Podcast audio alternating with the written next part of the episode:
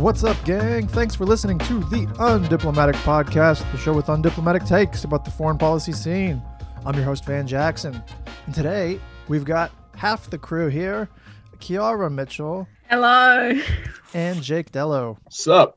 So, just one quick weird hit before we get into the show.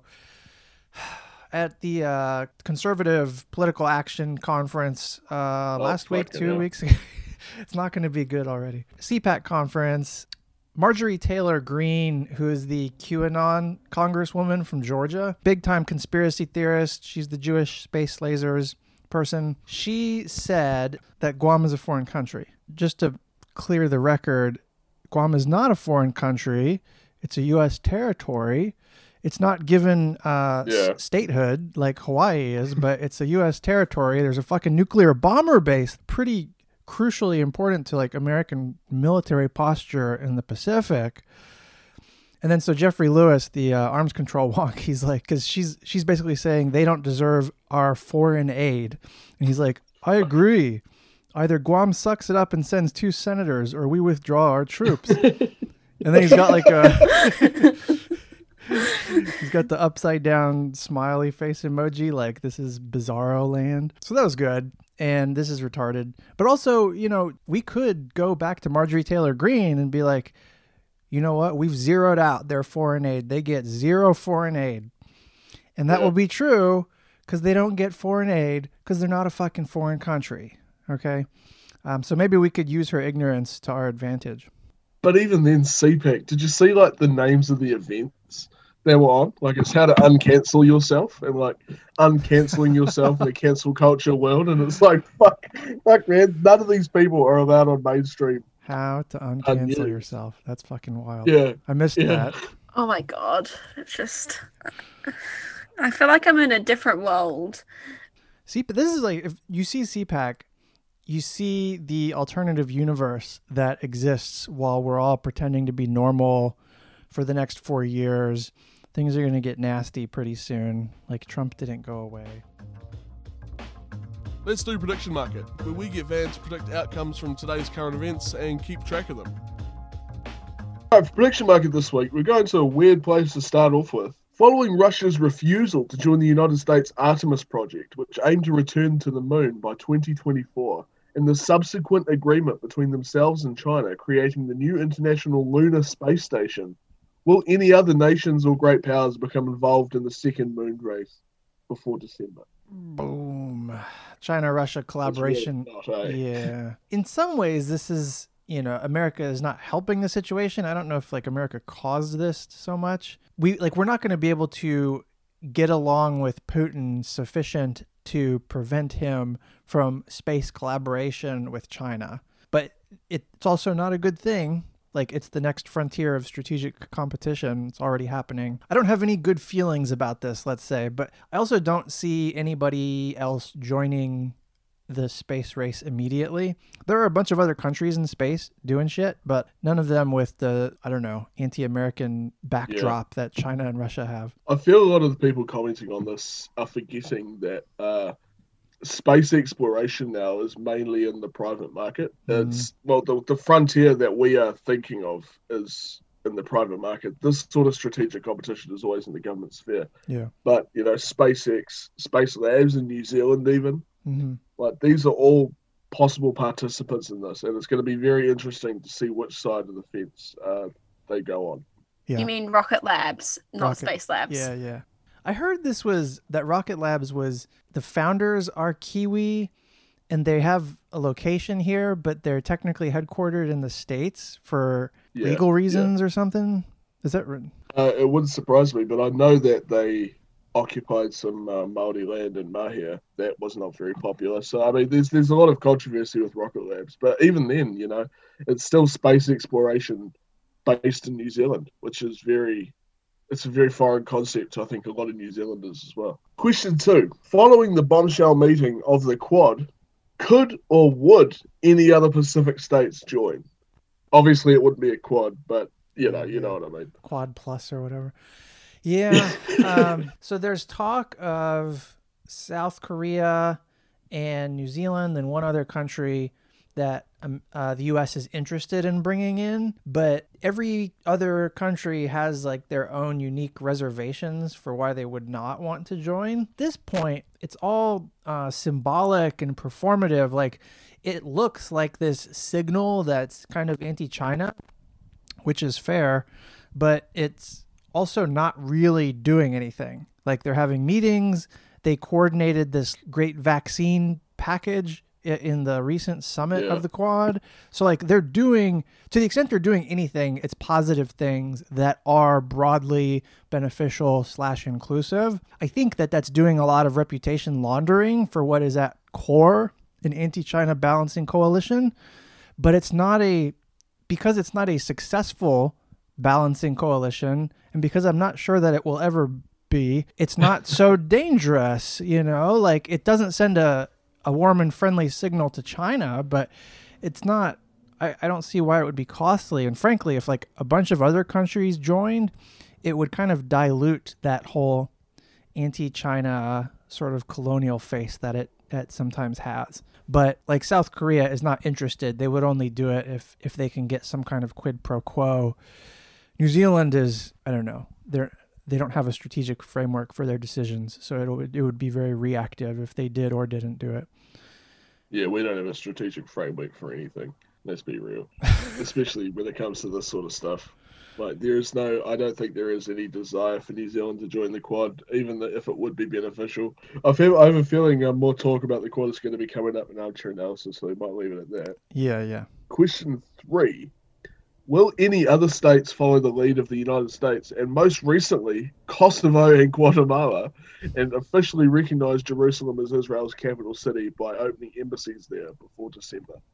I bet you the answer is yes. Um, part of it because it's like the path of least resistance. You know, there's not a lot of nation states who are lobbying against um, setting up your capital in Jerusalem, but you do have Israel and the United States who's lobbying for it. I think that inertia favors people relocating to Jerusalem, even though it's like, eh, do you realize like how this came about, right? And that the Palestinian issue is nowhere near resolved, um, not even remotely. So Yeah. I, I totally see that happening more. I, I could, I bet you the fucking Pacific, uh, the compact nations, like I could see Yeah. that Micronesia and Palau and the Marshall Islands voting with with Israel because it's voting with the U.S. I mean, the word, the, the term strange bedfellows comes up when I see the United States, Kosovo, and Guatemala together. And there's prediction market this week. Boom. Time for Save Twitter, where we curate the best and worst of Twitter so that you don't have to. For Stay Off Twitter this week, I have two tweets. The first one is from Spencer Ackerman. Um, it's super weird how the right is whining about about a woke US military the moment there's a black defense secretary and a long overdue review of white supremacists in uniform. Liberals who want to smuggle forever wars under nonsensical veneer of progressism, progresses words, apologies, are a different problem. I suppose the flip side of this one. And I was wondering what your opinion on that is. Yeah, the right whining about the U.S. military uh, appointing minorities, vetting extreme radicalism within its ranks, appointing women, and it's like all these things are somehow bad slash worrying, and you find reasons to view these things as negatives when it's like the only thing that could possibly save the institution itself. And he, I like, he has the uh, proper leftist caveat of like, look, getting getting equality and inclusion within the military does not give the military a pass, but it is something that needs to happen. So, yeah, kudos. Yeah, I, that's the part I like too. The that, that part that got included that makes it all the worth it for me. Yeah. So the second tweet I have is what I guess would be the flip side of Spencer Ackerman's tweet. It's from JD Vance. We should eliminate the university degree requirement from the officer course. It is dumb to make people get a BA before becoming officers anyway, and it may just make the military leadership less woke. Garbage. Possibly garbage person. This guy, this is the guy who wrote Hillbilly Elegy. The oh you yeah, you need fucking you need to understand these fucking Trump bumpkins and like have empathy for them and let's focus on them and not anything else. So, like, not surprisingly, what's funny is he stumbles into this statement that in ways could be correct, just not based on his own reasoning. So, like, the need to have a degree. Uh, obviously, I support higher education. It's my like livelihood at this point, but it's especially in the United States there's all kinds of demographic and class and racial barriers to getting degrees. Like, you can't have your officer corps is going to be disproportionately white men when you have this kind of litmus test requirement for becoming an officer. So it's almost like you need an alternative path to becoming an officer in order to have more egalitarian and inclusive ranks, but not having anything to do with fucking the fact that he even said yeah. the word woke like makes me angry. Yeah, I, I mean, no, man, I'm gonna have to, I'm gonna have to push back slightly with that because would would you not say that a better answer would be to make education more inclusive and the accessibility to education would be the key as opposed to removing that requirement for the officers because what i've found when i came to university it's not really they teach you what to think is they teach you how to think mm. And I think that would be very important for an officer.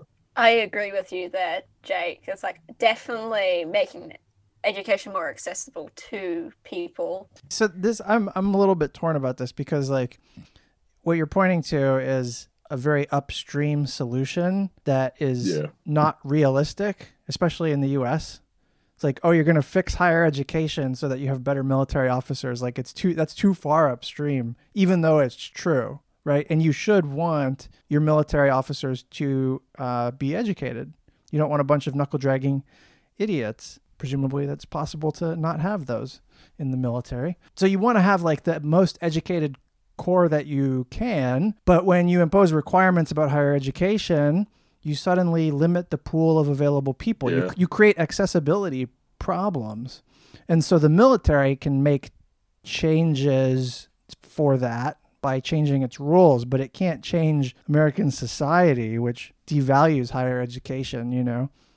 But yeah, like I, I think ideally that that is the optimal solution, right? Yeah, I mean, there's something very elitist sounding about the way I put that last point. I don't I don't think that you need to go to university to be able to critically think. I don't I think that's a very toxic attitude. No, I think I actually agree with you that one, Van. Like it's it's it's a very high stream problem. It's gonna take a hell of a long time to do. They might as well just remove the requirement and have it based on, you know, a meritocracy system. But I don't want a bunch of ignorant officers either. And so like there has to be yeah, some way yeah. there's it really is a higher education problem though, like an accessibility problem because like you got to have people who are who can like prove that they have a certain level of intelligence, you know, but like if you're not doing anything to make it equally accessible in the first place to get that level of of ability to process problems or whatever, then it, you're going to continually have this biased distribution in your officer class, you know. Anyway, we're not solving any problems here. Optimistic as ever. All right, Frankfurt School. Um, so Laicie Heeley, I got two real quick. One, the the founder of Inkstick Media, it's a great website. Uh, Laicie Heeley, she just has a very short tweet that says, "Your quote unquote think tank is not a think tank if all your experts agree. It's an advocacy shop." And oh, can you shout that a bit louder for the ones at the back?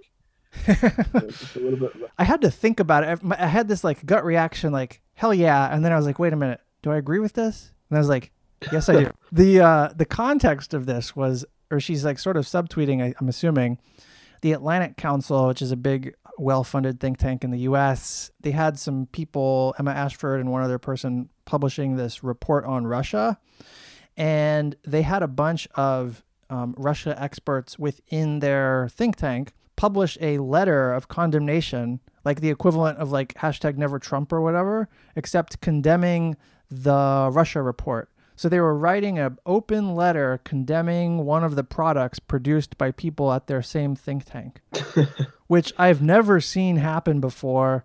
It's super weird. And like I said on Twitter, like I'm I'm affiliated with five or six different think tanks and like I disagree with so much of the shit that other people are writing. But it's like it would be a full-time job for me to rebut every single one of these things I disagree with. Do you? Like stay in your lane, you know? The false consensus stuff is a problem. I like that there is a attitude of it's not infighting, it's real just academic discussion, really. Because without I disagree with so many people that I normally would agree with, and that's so healthy. But that's what the irony is like this letter is trying to enforce consensus because they didn't act they didn't argue Yeah. the merits of the piece. They denounced the piece. And so it's it's a conf- they're trying to like impose conformity. Anyway, fucking. Second tweet, Rachel Rizzo, is it physically possible to sit at the computer and write without first wasting at least an hour on YouTube and Twitter? And I believe the answer is no. Uh, I have to waste 20 minutes watching uh, somebody do a heel hook in a submission grappling tournament for some reason before I can write 500 words. I cannot, like, not Oh yeah. just fucking. It's like my warm up to do mindless shit, and it did not Yeah, used to yeah. be like this. Let's jump into armchair analysis, where we dive into a different piece every week and tell you all about it. I'm substituting for the Bro Pete for armchair analysis this week, so I hope I do it justice. This article is from Foreign Affairs by an obscure scholar of disrepute called Dr. Van Jackson. That was his writing, not mine, Van. I swear on my life, please don't ship. It was not my idea, by the way, that this piece be the armchair analysis. Pete wanted this to be armchair, and then he bailed and gave it to Jake. Yeah. The Of course he Diplomatic bailed. Podcast Yeah. Edition. Just see how meta we can get. So the article starts: A free Indo-Pacific has become America's key policy lens, through through which it understands its aims to reform the region. On his first phone call with Chinese leader Xi Jinping after taking office, United States President Joe Biden stressed that preserving a free and open Indo-Pacific was one of his top priorities. And only a decade ago, the phrase Indo-Pacific would have left most foreign policy experts scratching their heads. Today, it's not just stock language in Washington, but a widely accepted reconceptualization of Asia that is rearranging United States foreign policy. According to Van, the Indo-Pacific's evolution from unfamiliar term of foreign policy cliche is not the product of rigorous policy debates or careful consideration.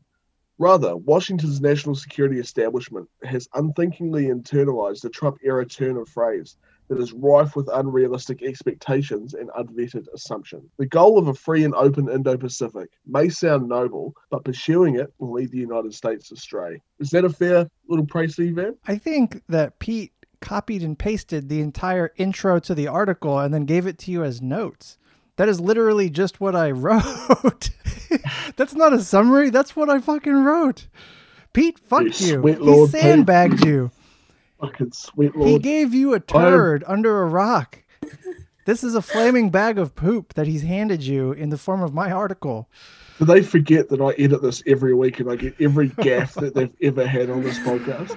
They forget my power. So what else does he say, or that you say? Well, the the questions that I sort of came out with after reading the article myself, I didn't take as many notes as Pete as I didn't know that I was going to be doing this. How does how much impact does the analytic concept really have? Like, isn't this obscure administrative infighting? And aren't analysts smart enough to look deeper? And the second question I really came out with is when would the Indo-Pacific be a useful analytic frame?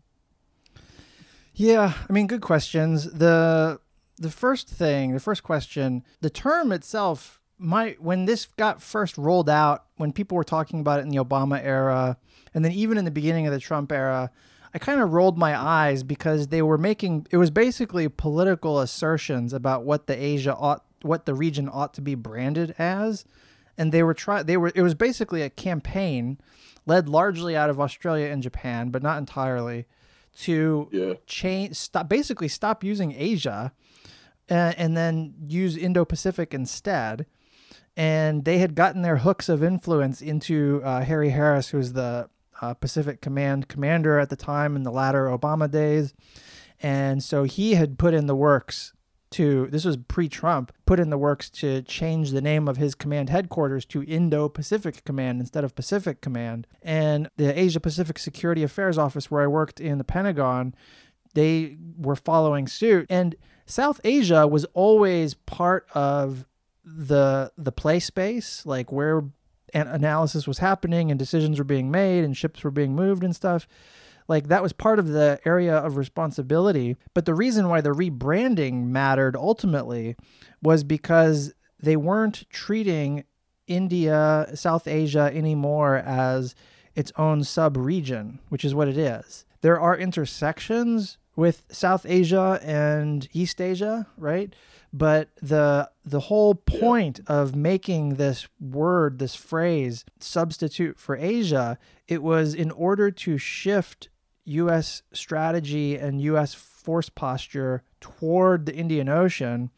And then like there was a secondary argument about pulling India eastward like get them more into East Asia stuff. But one, changing the name of the region is not going to make India do more East Asia stuff. Like that's fatuous, that's silly. And India, before there was even this big Indo Pacific campaign in Washington, India had already developed under Modi look east policy that became an act east policy. But it's the idea that they're like trying to be more interested in East Asia happenings, right? And they like, they uh, represent at like ASEAN Regional Forum and certain certain like pan regional bodies, you know, like they're part of the mix.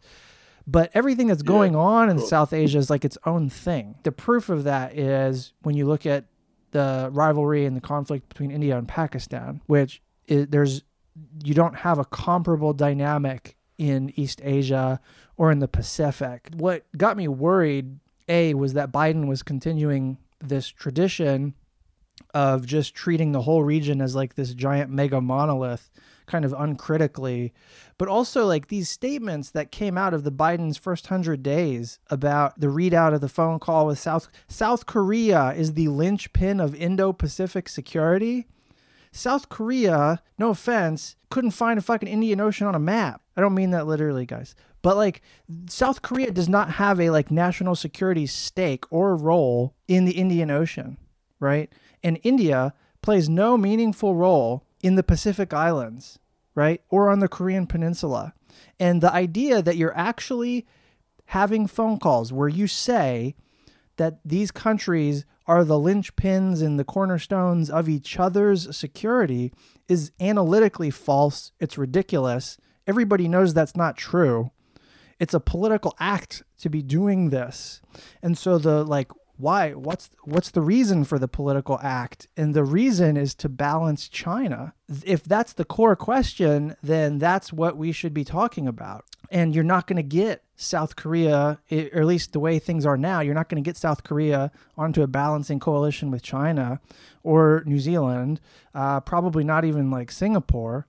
And so the debates about the Quad are kind of a proxy for debates about the Indo Pacific and Amer- where America should be focusing its resources and all of that. And my my take in the foreign affairs piece was basically just like I mean, I make a bunch of fucking random points that are all connected, but the my my the thing that was motivating it really was that like our interests and our advantages are in East Asia and in the Pacific. And when we do this Indo Pacific rebranding, it's in order to shift our resources toward the Indian Ocean.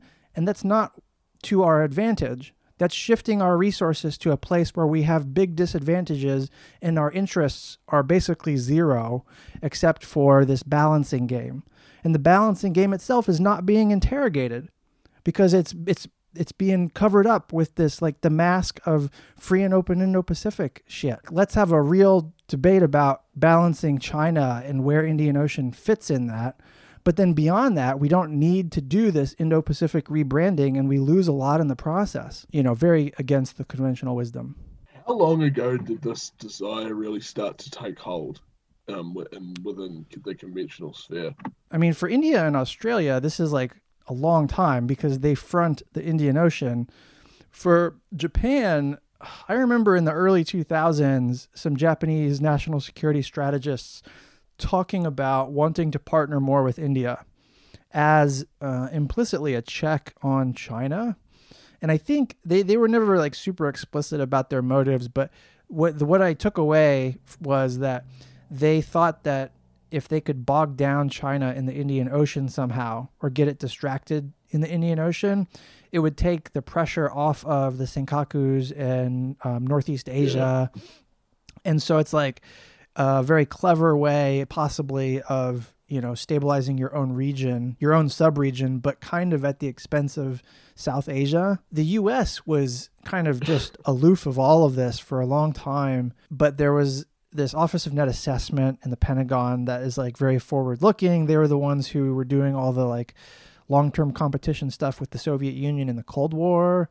They were the first ones to identify China Okay. as like the emerging threat back in the 90s.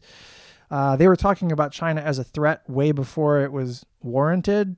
And so you can call them either scaremongers or prophetic or I don't know what, but um, they're relevant. Self-serving. Yeah, yeah, for sure. They just were looking for another malign actor that could fit the old model. Like, um, it just depends on what your, you know, your politics are, or whatever, I guess. But Yeah. basically, this Office of Net Assessment in- in the Bush era, like in the middle of the War on Terror stuff, they started realizing that we needed to be focused more on Asia. And so they were making recommendations to start shifting resources toward Asia. Specifically within that, they also name checked the Indian Ocean. They're like, look, the Indian Ocean's this huge blind spot for us. We should be causing problems for China there. We should be bringing a cost imposition strategy to China via the Indian Ocean. And so that was like, that was percolating in the Pentagon whenever I showed up there in 09. It kept gaining traction. Um, the South China Sea was like the hot thing whenever I was there. But then in that transition from Obama to Trump, South China Sea died off as a sexy issue because people still paid attention to it, but we had kind of lost. There was clearly nothing we were going to be able to do Yeah. to like demilitarize the South China Sea. China had an advantageous position. We were just kind of fucked.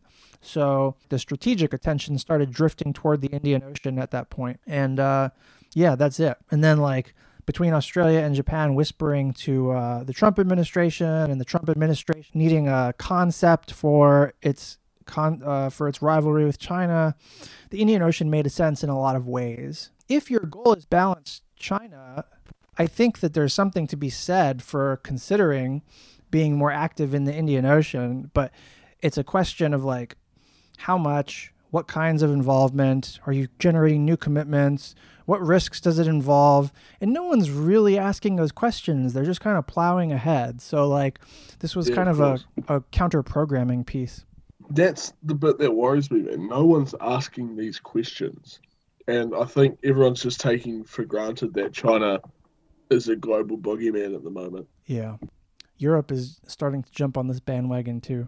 Fucking that's the last thing we need. It's not like Europe to go start any global conflicts or anything. Yeah, I mean, the last time Europe was super engaged in Asia, Yeah. pretty, it wasn't a good look. It was the Age of Empires, so I don't know. We'll see. Well, that concludes um, this week's edition of Armchair Copy and Paste All right. by, Thanks a lot, by Pete. Pete. All right, time for Ask Me Anything, where people ask me anything. This week for Ask Me Anything, I've got two questions. The first one is from Anonymous, and I will just say this here then. Answer carefully. if National asked you to run as a list MP, would you do it? Of Answer course you would. carefully. So, National is the Conservative Party in New Zealand, like the GOP equivalent, and um, Oh, uh, MP is a congressman, like a minister of parliament. Would I do it? Probably not. oh, know, what a killjoy. What a killjoy. Actually, you know, I thought this is a very weird question, but like, I it made me think like, what if, what if you could infiltrate them and then start like funneling information out? There could be actually like an interesting space there, but I don't know. I'm not political in the New Zealand context. Can, can the person who asked this question hit me up on Twitter and just um, let me know what why after listening to this podcast every week you thought that Van would make a good fit for the National Party? I'm That's really curious question. as to your reasoning. I've Yeah, no, totally like- disqualified myself. Yeah. the second question is from Sofia Tuatagola. What is your assessment of the Biden presidency so far? Uh, kind of all over the place. On domestic policy, he's he's come out pretty strongly as progressive, like left liberal, but still progressive. And even the other day, he gave a speech. I just saw this on a little fucking clip on YouTube or something. He was denouncing trickle down economics. And I think he might be the first president to ever do that, which is a big deal. Like that's that's something. That's something real. Plus he's he's pushed the 1.9 trillion dollar stimulus and the minimum minimum wage hike and uh, he's accelerated the vaccination program and he's looking to do all kinds of like public infrastructure stuff. And he's empowering the fed the federal reserve system to basic it requires its own episode actually but he's doing a whole bunch of stuff with the fed that is very progressive. And like he's not beholden to fears about inflation. So there's a lot here domestically. On foreign policy i haven't really seen shit. I mean like it's it's less vitriolic and inflammatory than the Trump days, but it's not. I'm not impressed so far. Um, he hasn't dropped the ball or completely failed on anything, but I'm just not seeing anything different than what like Obama would have done at all. The only difference is that he's not pursuing uh, regional free trade, and that kind of cuts both ways. That's not fully good or fully bad. It's just different from Obama. But otherwise it's it it really is so far Obama 2.0. So I'm holding my breath. I'm trying to like be careful about my criticisms, but he's acting very different on foreign policy than on domestic policy so far. Well, it seems Biden's sort of taking. Well, well, you're right, man. Like you said, it would take an entire episode. This isn't really a short AMA question, but um, he's doing sort of what he said he would. Um, yeah, broadly. He's being more progressive broadly. domestically than I think he said he would, which is kind of Yeah. fascinating. But uh yeah, like he's well, he, it's it's as expected with foreign policy so far. All right, gang, that's gonna do it. Uh, what's my outro? Buymeacoffee.com slash undiplomatic to send us coffees.